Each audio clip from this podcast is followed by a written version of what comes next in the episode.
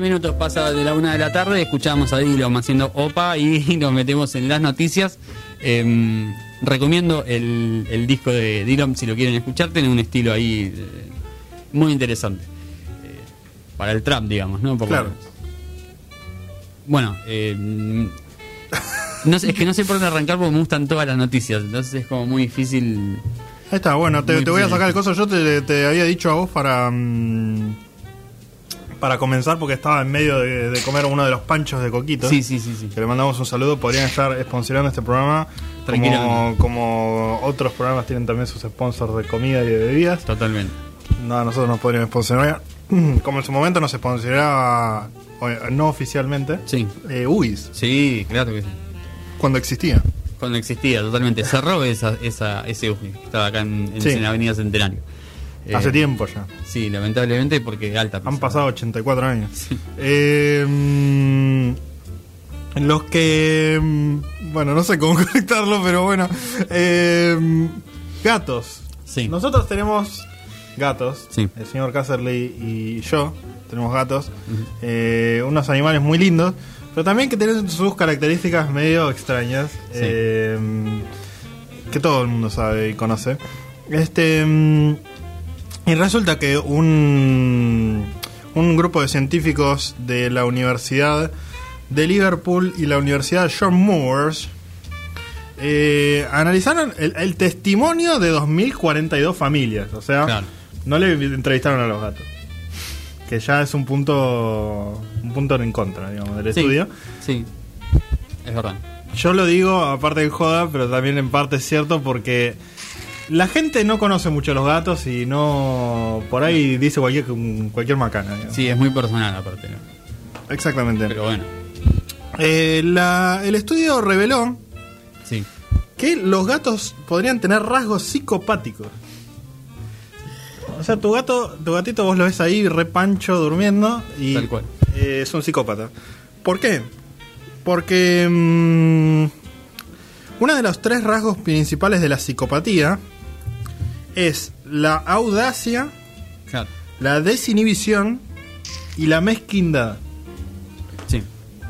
Y los gatos tienen estos tres componentes. Este son son muy eh, audaces, digamos, este mm, que tiene que ver con la dominancia social y los bajos niveles de miedo.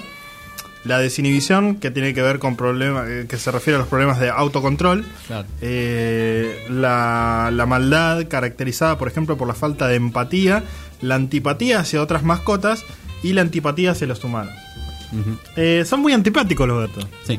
Eh, también son malos con, con las criaturas que matan y les juegan y las torturan por su propia diversión. Sí.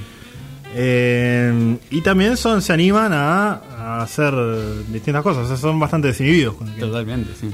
Eh, así que ahí tenemos a nuestros gatitos que son todos unos psicópatas eh, bien Joker.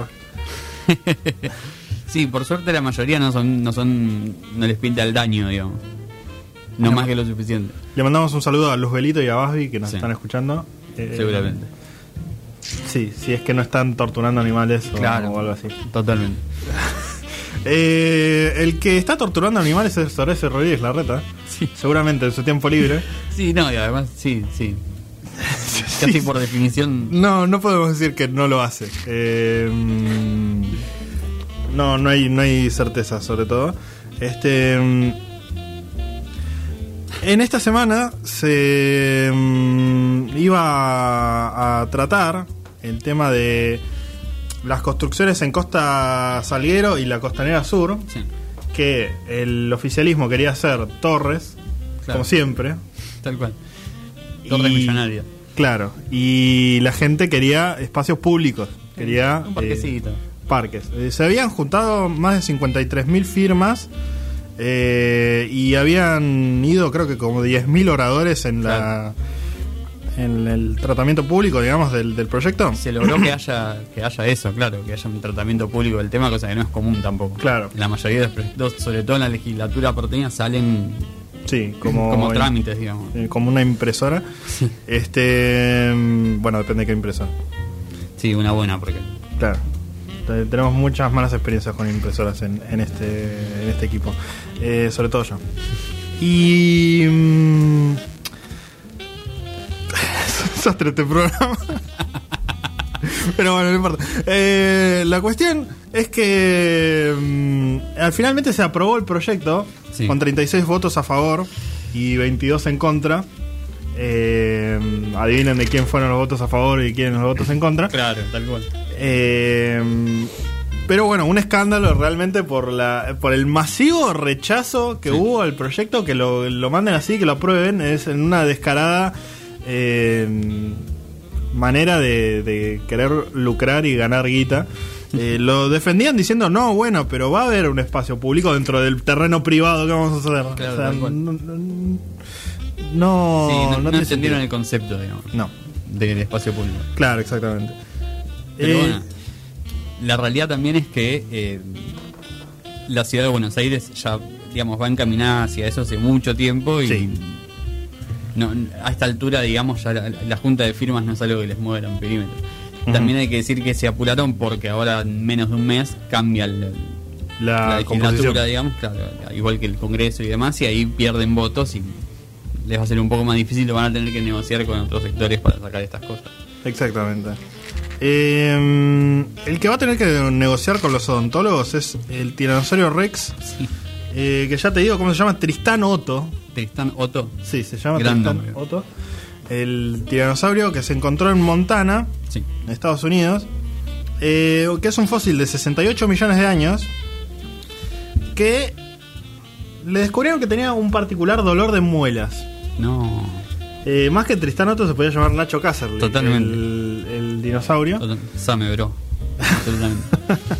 Eh, le habían hecho un tratamiento súper avanzado de- para, para analizar sus mandíbulas porque era uno de los especímenes más completos que había porque se tienen los eh, todos los dientes en su cabeza se habían encontrado nada más que 50 ejemplares de tiranosaurio rex eh, desde que se descubrió en 1902 claro. eh, así que es un gran ejemplar. Pero este le tenía un problema en, en las encías, que ya te digo cuál es, eh, mielitis, Uh. eh, no sé qué. Se les recomplicó. Sí. Bueno, no, no lo tengo acá el... Ah, osteomielitis tumefactiva, que es una infección del hueso. Lo que te pasó, básicamente. Claro. Y, y por eso de- de- teorizaban de que era un depredador muy malhumorado. Claro. Claro, Sí. se sentía mal, pobre. Sí, exactamente. Y yo creo que en algún momento lo hubiera hecho. Si hubiera sido él. A vos también te, te referían así como un depredador malhumorado Sí. en, en esas épocas. Claro, exactamente. Eh, al que podemos llamarlo un depredador malhumorado también es Eric Clapton, eh, pero bueno, por otros motivos. Al parecer, bueno, el músico que hay que decirlo es un enorme guitarrista, Sí, eh, un tipo que, bueno, llegó a influenciar incluso a George Harrison, digamos. exactamente. George Harrison tenía un complejo de inferioridad con Eric Clapton. Sí, muy Increíble. fuerte. Claro, tremendo.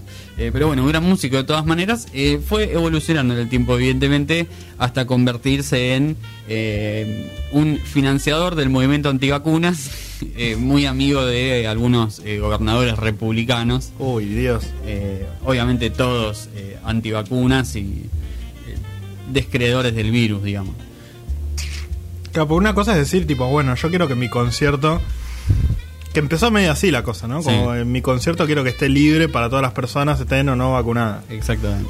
Y ahora es. Pero no, es, te financio campañas de mentiras, Sí, sí, sí, sí, sí. Y me junto, o sea, solo toco en los lugares donde el gobernador es antivacunas también, o el, el- el intendente, o lo que sea que tengan, como para habilitar el espectáculo y, que, digamos, hacen así su campaña. Eh, la verdad que un, un poco triste eh, final para Eric Clapton, Sí. porque e- estas son las cosas en las que uno no sabe hasta qué punto deberían, por ejemplo, no sé si cancelarlo, pero sí decir, bueno, eh, es una actitud reprochable, digamos. Claro. Todos deberíamos abuchearlo y decirle, no, no es por ahí, Eric. Pero bueno, ahí anda Eric Clapton que está buscando la escalera al cielo, evidentemente. Veremos si la encuentra. La escalera del cielo es de otra banda, igual. Sí, de Zeppelin. Pero bueno, Pero bueno, valía la comparación. sí. Eh, lo que también vale es eh, la libertad en Barbados. Sí. en isla del Caribe que estuvo bajo dominio británico durante eh, cuatro siglos o un poco más. Em, y que había logrado su, su libertad ya, digamos, de, de los ingleses, pero seguía siendo una monarquía que respondía a la reina Isabel. Exactamente. Eh, digamos, no, eh, ese estatus jurídico seguía existiendo y básicamente la mandataria era la reina Isabel. Tenía una especie de eh, coordinadora, digamos, en el país que oficiaba de presidente de- virtualmente.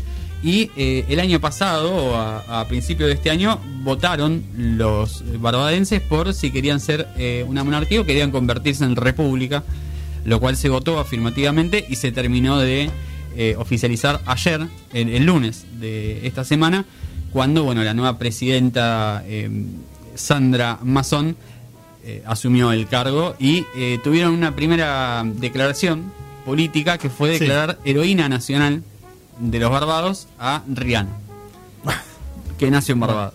Bien. Entonces eh, fue como el primer acto oficial de la República de Barbados, fue eso. Una buena, una eh, billonaria, ¿no? Rihanna. Sí, creo, que, sí. Una, una de las pocas mujeres Seguramente. billonarias, me parece, eh, si no me equivoco. Eh, vamos a buscarlo, Sí, por las dudas. vale la pena. Eh, ah, que también me puse a buscar rimbombante. Sí. porque- y que es despectivo llamativo. sí. Ok. Es, es la definición. Eh, así que no estaba mal lo que estaba utilizando antes. Este, mm, Oficialmente billonaria. Rihanna, la artista con mayor fortuna. Ahí está, perfecto. Sí. Bueno, la billonaria Rihanna, que ahora es heroína nacional de eh, la república más joven del mundo. Claro. Y por lo tanto de la historia hasta hoy, ¿no? Porque esto es todo muy dinámico y hay repúblicas a veces levantas una piedra y aparecen cinco, Claro, exactamente. por ejemplo. Eh, me- me gustó mucho el mensaje que había dicho la reina Isabel, como felicitándolos a los barbadenses y no sé qué. Sí, No, verdad. no mandó a la flota. O sea, porque ella No. puede agarrar y decir, bueno, Tal cual. mandemos a la flota y hagámonos mierda a estos barbadenses y a Rihanna, que no me gustan sus canciones. Sí.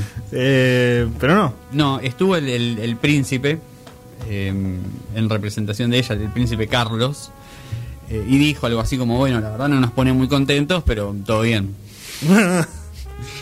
Sean felices. claro, exactamente. Pero bueno, lo que sí comentaba un señor que me pareció muy interesante es que decía, mucha gente ni, ni se enteró todavía que, que cambió algo, digamos. Eh, No, porque al día a día no le hace, Claro. no le hace mucha diferencia. Pero bueno, ojalá que, que pronto se note la diferencia y puedan hacer su vida los barbadenses y que sigan disfrutando de Rihanna. Que, Sí. que ponga la. ya que es millonaria, que ponga guita en Rihanna en Barbados. Sí. Podría. Podría volver. Podría volver, claro. Eh, no sé si se separaron, como para decir, podrían volver, creo que sí. Mm, La sí, gente de Wilco. No sé si se separaron. Vamos a buscarlo. Hoy, hoy es un día de buscar Sí, cosas sí. en Google. Hasta hace poco, eh, no sé si te tocaron en la Palusa hace un año o dos años. Ah, mira. O bueno, dos, tres, porque no hubo. Eh, bueno, mientras buscamos, ¿qué, no qué dice onda? nada de que se hayan Ok, bueno. Wilco, que sigue entonces alegremente con nosotros. Vamos a estar escuchando el tema Jesus, etcétera.